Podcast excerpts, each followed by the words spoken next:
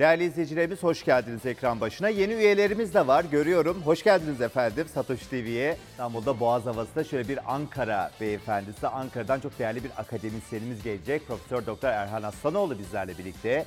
Kendisi tabii Pir Reis Üniversitesi Ekonomi ve Finans öğretim üyesi. İnsan Ankara'nın havasını alınca hırslarından ve işte kötü yönlerinden sıyrılıyor. İstanbul'sa bambaşka diyelim efendim. Ekonomi, Bitcoin'i konuşacağız. Hoş geldiniz. Başlıyoruz.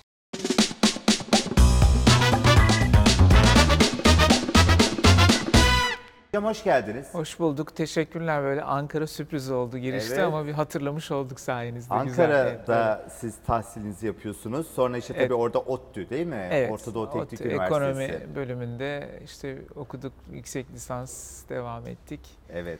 İngiltere'ye gittik. Geldik Reading'e. İstanbul'a bayağı evet, Reading Üniversitesi. İstanbul'a geldik. Bayağı da vakit geçmiş şimdi düşününce. İstanbul biraz değişik değil mi hocam? Biz Ankaralılarda hala böyle bir şey var yani hani o Ankara'nın belki o memuriyetinden mi ya da hırs olmamasından mı? Tabii. İstanbul'da çok mu tempo var acaba? E, sizce? tabii çok yani o yani Türkiye'de de dünyada da çok farklı bir şehir. Yani ister istemez oluyor muhtemelen. Tabii coğrafyası, havası, suyu ama bir de işte burada hep beraber bu hayat koşulları ister istemez çok böyle hızlı bir hayatı gerektiriyor.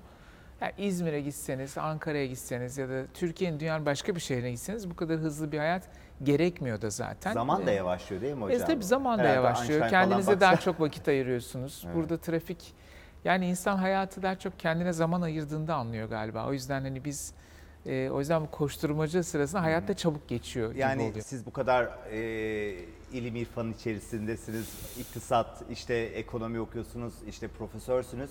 Artık olabileceğiniz herhalde en üst düzeye gelmiş oldunuz ama hala size dolar ne olur hocam diye soran var O mı? en önemli soru. Hani dolar alalım mı satalım Tabii mı tabii diye. o iş hep onu bekliyoruz. Doğru var. Değil mi hocam? Var. Değişmiyor. Kendimize de soruyoruz. Aynen. Sormamız da gerekiyor. Türkiye'deysek, dünyadaysak, Türkiye'deysek daha çok soruyoruz. Doları ya da piyasaları yani piyasadaki gidişat sonuçta bir ekonominin de yansıması gibi gözüküyor ama son dönemde tabii borsalarla reel sektör arasında çok ciddi bir gap de var. Çünkü borsacıları ben çok sevmiyorum hocam yani aramızda kalsın ama çünkü onlar Kimse duymuyordur. Eminim kimse izlemiyordur ve duymuyordur. Çünkü enflasyonu onlar şöyle okurlar. Evlerinde işte çocuklarına yiyecek ya da ekmek olarak götürmekte bir zorluk olarak görmezler. Enflasyondan dolayı hangi şirket karlılık sağlıyorsa ona yatırım yapıyorlar. Yani e, duyguları ve realiteyi birazcık bırakıyorlar. Sonra borsaya baktığınız zaman ülkede sanki hiç enflasyon yokmuş gibi.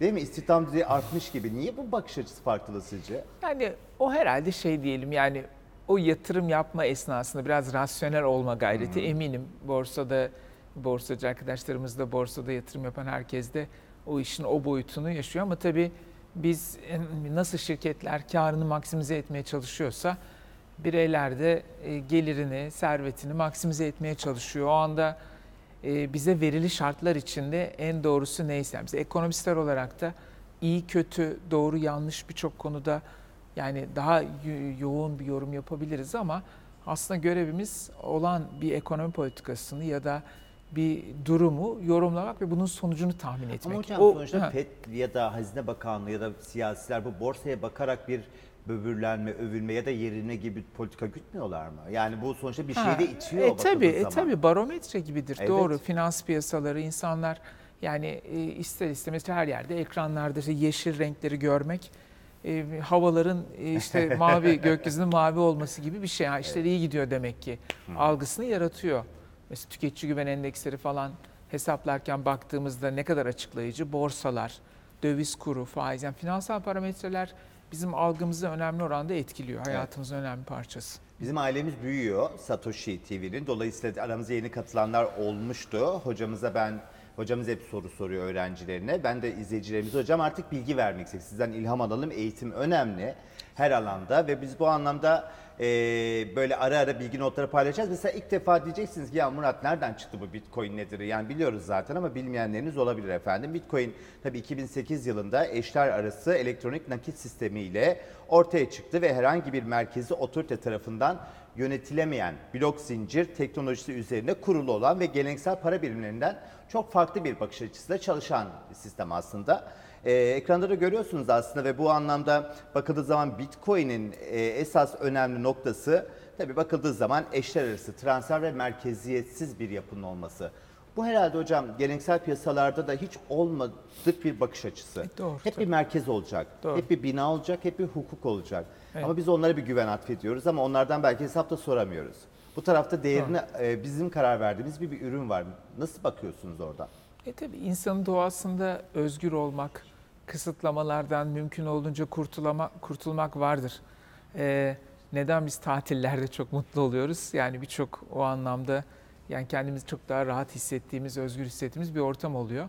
Bence bunun da bir yansıması yani finans piyasalarında bu özgürlüğe, bu hıza e, ulaşmak e, elbette değerli.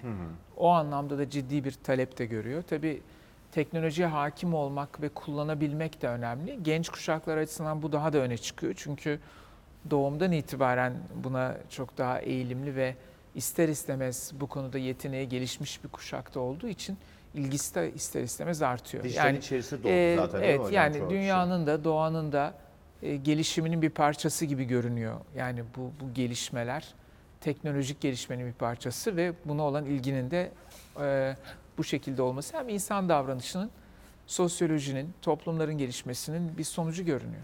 Hocam şimdi bu paranın bir yolculuğu aslında değil mi bakıldığı zaman? Yani şuna işte Bitcoin'le ilgili yorum yaparken herhalde şöyle bakmak lazım. Para ortaya çıktığı e, günden bugüne, tarihten bugüne bakıldığı zaman bir evrimleşti değil mi? İhtiyaçlara E, göre, tabii. kullanıldığı Tabii. materyallere göre, niteliğine göre. Doğru. E, şu andaki mevcut Fed'in bastığı paradan bahsediyorum hocam. Yani e, işlevinden birazcık uzaklaştı mı ve doların bir anlamı finans camiasında bambaşka, reel sektörde başka, bizde bambaşka gibi oldu. Yani sanki Fed'in sadece tek maksadı işte finansal piyasalarda likite enjekte etmek gibi bir pozisyon da var. Ama bakıldığı zaman çok ciddi bir refah e, artırıyor mu? Arttırmıyor. Tam tersi değil mi hocam? Orta gelir çöküyor bizim gibi ülkelerde. Bunu biraz FED politikalarıyla mı bakmak lazım yoksa bizim gibi doları bağımlı ülkeler açısından mı bakmak gerekiyor? Ne dersiniz?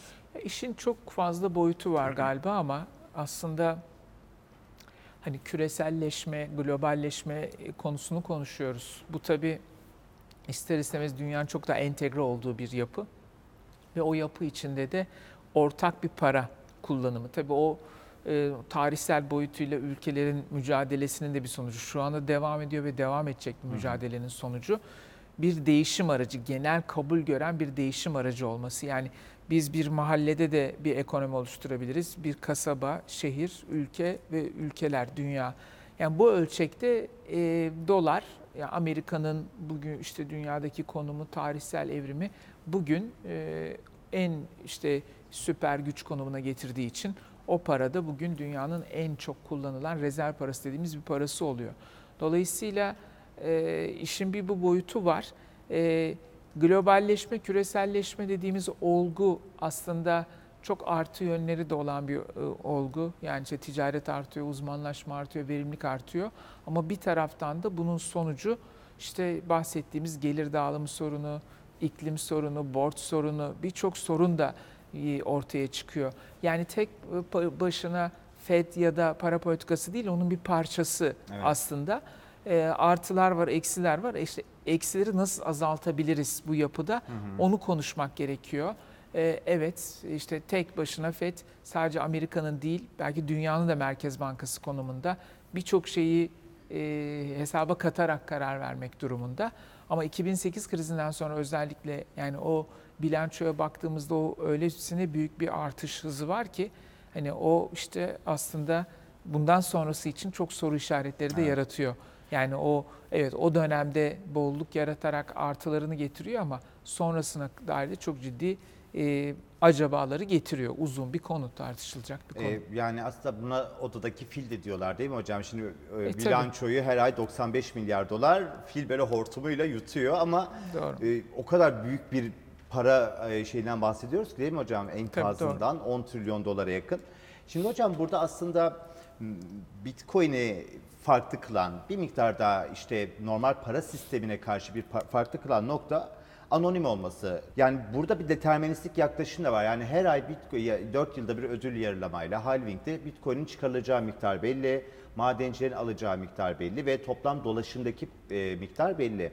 Sonuçta dolaşımdaki para değil mi? Çıkacak Doğru. olan paraya da bir değer de atfediyor Doğru. Merkez Doğru. Bankacılığında geleneksel yaklaşımda. Para politikasına bakış açısını değiştirecek mi yoksa bu arzı kısıtlı kavramı Fed'i birazcık en azından dizginlemeye çek yoksa bambaşka bir noktada devam mı edecek sizce? Yok yani bu zaten e, dünyada hani değerli bir ürün, değerli olan bir şey kıt olması gerekir biraz. Yani e, çok sınırsız e, ve sınırsız olduğuna dair bir, belki bu paraysa özellikle değeri konusunda çok fazla hem spekülasyona açar hem de o değersizleşme e, kaçınılmaz bir sonuç da olur. O nedenle hani altın, değerli madenlerin zamanında e, işte bir değişim aracı olmasının nedeni zaten o sınırlı olması, erişiminin zor olmasıydı. Ee, sonra merkez bankacılığı, modern merkez bankacılığı doğduktan sonra bu enflasyon hedefiyle uyumlu, karşılıksız olmayan bir para basma gündeme geldi. Şimdi orada o karşılık nedir? Enflasyon ve büyümenin toplamıdır. Büyüme reel bir şeydir. Enflasyondan arındırılmıştır ve hedeflediğiniz enflasyon. Mesela Türkiye için biz 5 büyüme hedefliyorsak ve 5 enflasyon hedefliyorsak ikisinin toplamı kadar para arzını arttırmamız gerekiyor normalde. 5 büyümede bu kadar yeni mal ve hizmet üretilecek. Evet. Ben bu kadar para miktarını arttırabilirim. Hiçbir sorun yok. Üzerine çıkarsa Evet. ne olur hocam? Üzerine çıkarsa şöyle, üzerine bir de enflasyon. Eğer enflasyon sıfır kabul ediyorsak daha fazla çıkmaması gerekiyor. Sıfır olacaksa ama sıfır enflasyonu hiçbir merkez bankası hedeflemez. Çünkü o da deflasyon dediğimiz başka bir soruna götürür. Eksi enflasyon. O zaman talep düşer. Herkes fiyatlar düşecek diye talebini öteler. Öteledikçe tam tersimizi He, bir hayal bizim hiç Biz bilmediğimiz bir şey. Hani yani bir ara hiç- bir tatsak iyi olur. Keşke ama bir öyle distopya bir gibi Ya, evet. düşünebilirsiniz. Yani Japonya'ya bir gitmek lazım. Japonlarla toplanmak, Orada sohbet da etmek. artmaya başladı. ger- Orada da o artıyor ama tabii 40 yıldır sık sık gittikleri bir şeydir. Evet. Bizim bilmediğimiz bir şey ama iki civarı hedefler merkez bankaları biliyorsunuz. Hani e, gelişmiş ülkenin tamamı öyledir. Bizim kaç yapmamız gerekiyor hocam? Ya bizim de Hedefimiz- iki yapmamız gereken. Yani nihayetinde bizim de biz de biz gelişmiş bir ülke olacaksak, kendimizi orada görüyorsak ikidir. Türkiye gelişmiş bir ülke olabilir mi sizce? Olabilir, niye olmasın ama yani şu anda gelişmekte olan bir ülke diyoruz ama yani çok uzun süredir böyle diyoruz. Artık onu tamamlamamız Ha, gerekiyor. çünkü sanayileşmesini tamamlamadı gibi gözüküyor E, tabii, hocam. Yani sanayi- siz de dijital çağdayız şu anda. E tabii üzerine bir yüksek de. teknoloji tarafında sıkıntılarımız var, kalkınma ile ilgili var, bir sürü sıkıntımız, sorunumuz var. Olabiliriz Türkiye, olabilir rahatlıkla ama tabii ki gereğini yapmamız gerekiyor. O kendi başına olan bir süreç değil. O yüzden e, yani şeyi söylemek istiyordum. Yani hedef iki olmalı nihai. Tabii biz şu an onu hiç düşünemiyoruz, konuşamıyoruz ama 5 yıllardır hedefliyoruz, tutturamıyoruz. Ama işte 70, 80, 60 değil, 40, 30, 20 yani 5 ve 2. Kolesterolünüz 200'ün üstündeyse hiçbir doktor yani sana iyi demez. Yani dikkat et. 300 400 çıkıyorsa daha da dikkat. Yani bu Evet. iki enflasyon rakamı da öyle bir şey. Hani hani ha, iki olsun diye kabul edilmiş bir şey değil. Zarar veren bir unsur. O nedenle ha, toparlamak gerekirse büyüme artı hedeflenen enflasyon. 5 büyüyecek, 2 enflasyon hedefleyen bir ülkede %7 artmalıdır. Hmm. Ama ekonomide özel resesyon, konjonktürel olarak sıkıntılar varsa daha fazla artar artabilir. Ama enflasyon hedefi ve büyümenizin toplamı kadar olmalıdır. Aksi takdirde işte enflasyon, değersizleşme vesaire birçok sorunu Bunu getirir. siyasiler biliyor ama değil mi? Siyasilerin bilmesi gerekiyor. Ekibi Ekonomi yönetimlerinin sonuçta. çok iyi bilmesi gerekiyor. Merkez bankalarının zaten hani bilmemesi gibi bir opsiyonu konuşmuyoruz. Kural dahilindeyiz hocam. Siz bunu sonuçta güzel güzel anlatıyorsunuz. Hani böyle olursa daha sağlıklı olur E, tabii, diyorsunuz, tabii. diyorsunuz. Demek ki bir formülü var, bir bilimsel E, tabii, tabanı tabii, var. E, şimdi tabii burada hani yine Satoshi'den yola çıkıp yine bize geleceğim ama yani bakıldığı zaman burada tabii böyle bir manifesto gibi bir e, çıkış noktası yoktu 2008'de yönlendirmiş olduğu mailde. Sadece işte blok zincir sistemini anlatan ve merkeziyetsiz yapıdan değil direkt eşler arası transferden bahsediliyor hocam. Dolayısıyla ben bunu hani Merkez Bankası rezerv aracı ya da dolar sisteminin ikamesi olarak yorumlamamak lazım. Çünkü şu anda bu blok zincir sistemini zaten tanıtan bir argüman oldu. Toplam arzı işte 21 milyon vesaire ama bize bu eğitim sisteminde öğretilen, sizlerin bize öğrettiği, para teorisyen hocalarımızın öğrettiği e, yöntemde hep faiz üzerinden mi enflasyon yönetiliyor yoksa bunun başka bir yöntemi gerçekten yok mu bu kapitalist sistemde hocam? Ee, yani başka yöntem yani ana yöntemi budur. Para politikasıdır.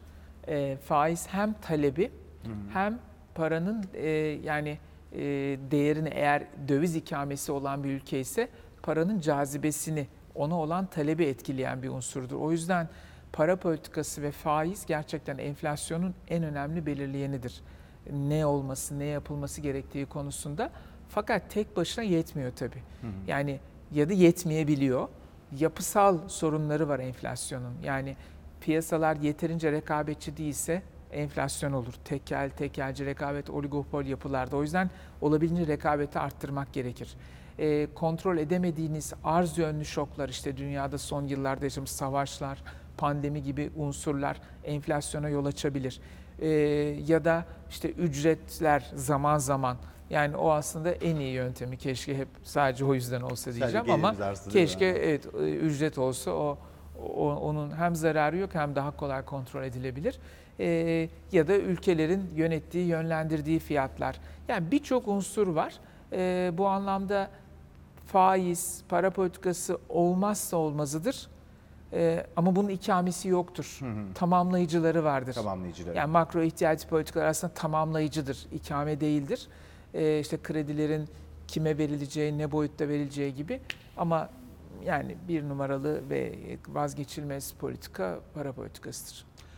Evet Türkiye şu anda farklı bir yaklaşımla Evet. yönetmeye çalışıyor. O farklı yaklaşımda bir aslında mantık aramak gerekiyor mu hocam yoksa bazen siyasilerin ya da ekonomi yönetiminin yaptığı şey farklı maksatlarla da olabiliyor mu? Çünkü bakıldığı zaman düşük faiz işte tartışması var ama faizler evet piyasada düşük değil.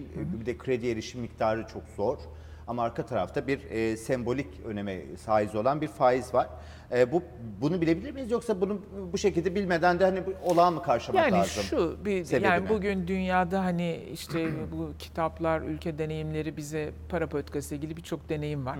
Ekonomi iki kere iki dördün ettiği bir alan değil, fizik değil, kimya değil ama e, bazı temel faktörler de aslında tarihsel boyutuyla, deneylerle, ülke örnekleriyle bize ne olmalıyı söylüyor. Türkiye yeni bir şey deniyor. E, o yüzden e, bir belirsizlikler var, bilinmezlikler var. O, o da e, piyasalara yansımasını görüyoruz o anlamda. E, dolayısıyla sonuçlarını hep beraber izleyeceğiz, göreceğiz ama e, şu anda Türkiye'de uygulanan politikalar, para politikası özellikle yani dünyada çok örneği olan bir politika değil açıkçası enflasyonla mücadelede. Hocam o zaman e, biraz toplantı yetişecek hocamız biraz böyle enerji vererek çok ciddi şeylerden bahsediyoruz. Zaten yıllar boyu anlatıyor hocamız sağ olsun hiç sıkılmadan. biraz da kendisini daha yakinen tanıyalım. Bitquiz bölümüne devam ediyoruz.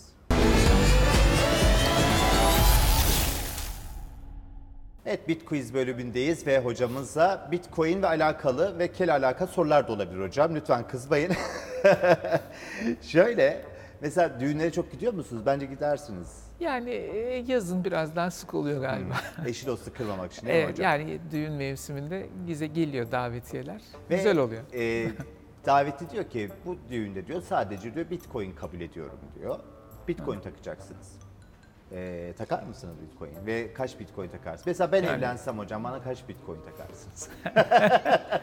Maksimum ne kadar oluyorsa onu e, onu takmak Olur isterim. ne kadarsa, evet, yani, evet, yani yani e, gerçekten beni davet eden, benim sevdiğim, tanıdığım insanları imkanlarım dahilinde maksimumunu hediye etmek isterim elbette. süper. Ama kaç tane e, bütçeye göre maksimum diyelim. Evet. Hocamız balina mı yoksa başka biliyorsunuz Bitcoin'de yüksek bakiyeli Bitcoin sahiplerine balina diyorlar hocam. Evet. Ne kadarı var bilmiyorum artık ama onu evlenince göreceğiz Onu inşallah. e, e, evet. Şimdi Siz hocam evlenin, ben e, yazıyorum en böyle kenara. Selçuk Gönençler'den şu kadar gelecek, Ahmet abiden bu kadar gelecek vesaire. Sizi birazcık daha böyle şey ucu açık yani o ana kadar size olan yaklaşım beğenecek Bitcoin'in evet kadarıyla. yani o e, o bir benim bütçem, iki o gün Bitcoin'in piyasa fiyatı. Bence en önemlisi evet, bu hocam. Evet, evet, evet. Yani dolayısıyla en kritik nokta o. Aynen. İşte o yüzden hani bütçeyle birleştirdiğimiz bir şey olacak, sonuç olacak. Geçmiş mi gelecek mi? Daha iyi canlandırır, merak ettirir ya da gitmek istersiniz. Ama geçmiş de sizin geçmişiniz değil, daha da belki hani geçmiş. Zor bir soru. Yani yüzde 51 gelecek diyeyim. Gelecek. Ama ben geçmişte de yani çok önemseyen bir insanım. Evet. Ha. Gelecekte hangi zaman hocam? Böyle tam dünyanın artık rayına oturduğu işte teknolojinin ya da işte bu e, örnek veriyorum. Her şeyin yani teknolojinin son noktaya ulaştığı zamana mı gitmek istersiniz yoksa birazcık daha şu 50 yıl sonrasını göreyim ne olacak gibi mi düşünürsünüz? Herhalde e, evet biraz daha uzaklara gitmek isterim. Yani dünya nereye gidiyor? 50 yıl sonrasını biraz Değil daha mi? tahmin edebiliyorum. Evet. Yani ama hani bir 300 yıl sonra olur mu? Nasıl bir dünya olur? Onu merak ederdim herhalde. Evet özellikle bin sene sonra eğer insanlık kalacaksa düşünsenize İstanbul Evet, trafiği yani ne olacak? onu görmek isterdim. Aynen. evet. Son Instagram, Twitter'ı kapatıyorum hocam sonra. Twitter diyeyim ama e, yani Instagram'ı yani aktif kullanmayan birisi olarak söylüyorum. Belki kullansam fikir değişebilir. Yok hocam hiç değişmez. emin Değişmez mi? Aynen Peki. çok felaket kötü. Herkes böyle selfiler tepelerde. Çok sağ olun hocam. çok ben de çok teşekkürler. teşekkür ediyorum. Sağ olun. Ee, değer Ee, verdiniz. keyifli bir yayın oldu. Keyifli bir ortamda. Ee, gayet güzel bir yayın. Teşekkür ediyorum. Başarılar diliyorum bundan Çok sonraki yayınlarda, programlarda da. Bilgilendirici oluyor ama sorularda biraz strese girdim ne gelecek diye. Neyse. Hocam Kurtarmaya zor çalıştık. Evet, yani. doğru. Biz Zor bir şeymiş. Ee, lütfen üye olun, lütfen beğenin. Sonraki bölümde yine çok değerli bir isim bizlerle birlikte olacak. Şimdilik esen kalın.